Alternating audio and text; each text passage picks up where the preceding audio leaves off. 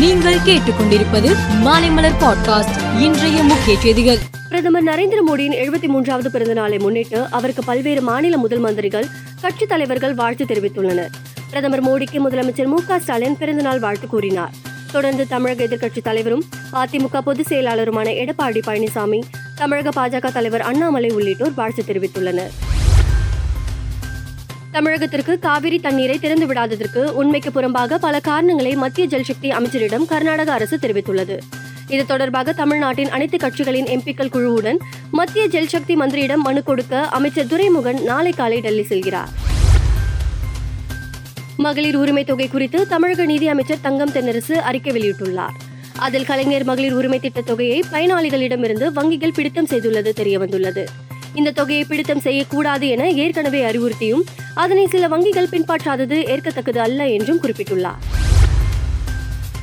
Dengue தடுப்பு நடவடிக்கையாக சென்னையில் கொசு ஒழிப்பு பணியை தீவிரப்படுத்தி உள்ளோம் என்று சென்னை மாநகராட்சி ஆணையர் மருத்துவர் ராதாகிருஷ்ணன் தெரிவித்துள்ளார். மேலும் அவர் பன்முக நடவடிக்கைக்காக சுகாதாரத்துறை வீட்டுக்கு வீடு சென்று பார்வையிட்டு கொசு உற்பத்தி ஆவதை தடுக்க தேவையான நடவடிக்கைகளை எடுத்து வருகின்றனர். கொசு ஒழிப்பு பணியும் முடக்கிவிடப்பட்டுள்ளது என்றார்.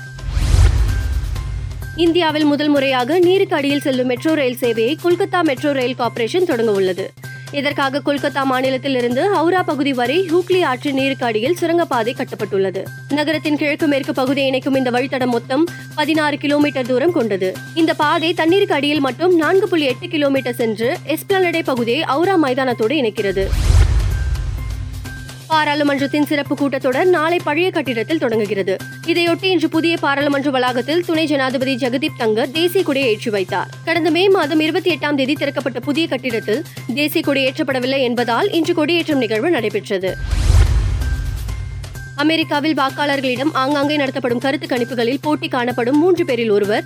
ஜோ பைடனிடம் அதிக வயது குறித்தும் அதனால் அவரால் மீண்டும் அதிபராக திறம்பட செயல்பட முடியுமா என்பது குறித்தும் ஆழ்ந்த சந்தேகத்தை வெளிப்படுத்தி வருகின்றனர் என தெரியவந்துள்ளது. இது குறித்து கருத்து தெரிவித்துள்ள டொனால்ட் ட்ரம்ப் ஜோ பைடன் மிகவும் வயதானவராகி விட்டதாக நான் நினைக்கவில்லை. ஆனால் அவர் அப்பகுதிக்கு திறனில்லாதவர் எனவே நான் வயதை ஒரு பொருட்டாக கருதவில்லை என்றார். மேலும் செய்திகளுக்கு மாலை மலர் பாட்காஸ்டை பாருங்கள்.